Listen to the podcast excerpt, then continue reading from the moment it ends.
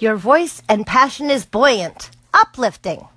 That's a really awesome comment from David J on the brand new Mix Sizzle and Shake radio broadcast.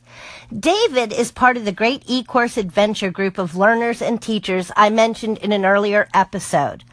I love a lot of things about the GEA and folks I've met there, but two things stand out in my mind that makes the people there the greatest. Those two things are one, a passion for creativity and learning and teaching. And two, the other thing is the tremendous amount of productivity happening there. So, today's topic for the Mix Sizzle and Shake broadcast is productivity. I'm Sue Ann with Right Mix for Business, and I thank you for tuning in today. What got me thinking about productivity was a post I just read by Pamela Wilson from the Big Brand System. I love Pamela because she has a way of making things straightforward, simple, and to the point. In her article called How to Kickstart Online Business Success When You Stop Learning, she explains how the Internet of Things creates a major distraction box right in the middle of your workspace, particularly if you're an online entrepreneur. We all know, of course, what it's like to fall down the rabbit hole, lost in Facebook or whatever. But what really resonated most for me, and maybe you can relate, is when Pamela writes, quote, learning often is a noble pursuit that is procrastination in disguise, unquote. She then goes on to offer a list she calls sinister procrastination techniques that seem noble.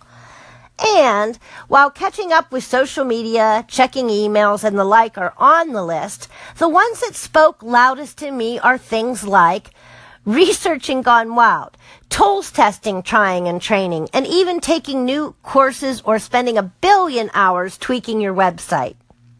Sounds like me. The thing is, all of these seem to be positive steps for your business, but what Pamela points out is that there that all these things that you spend time on, all these activities is not time spent on doing. You may feel like you're accomplishing something, but in truth, you're probably just procrastinating. Have no fear, lovely listeners. Pamela's article on the Big Brand System blog also gives you a perfect technique for building your distraction resistant muscle as she calls it. So you can turn procrastination into implementation. She suggests you adopt a 90-10 technique to stay on task. And if math isn't your strong suit, then it comes down to this. Spend 10% of your time in research and learning mode and 90% of your time implementing, meaning diligently working to achieve your goals and getting things done to produce the business results you want. So, for your 40 hour work week, 36 hours goes to doing and 4 hours goes to other. Sounds easy, right? well, maybe not entirely. So that's why Pamela gives some time tested productivity strategies and suggests you always keep your primary purpose in mind and let that be your guide. You know, as I think about it, there's probably an element of self doubt or fear of not being good enough that escalates or perpetuates your mind into thinking you need more learning or research.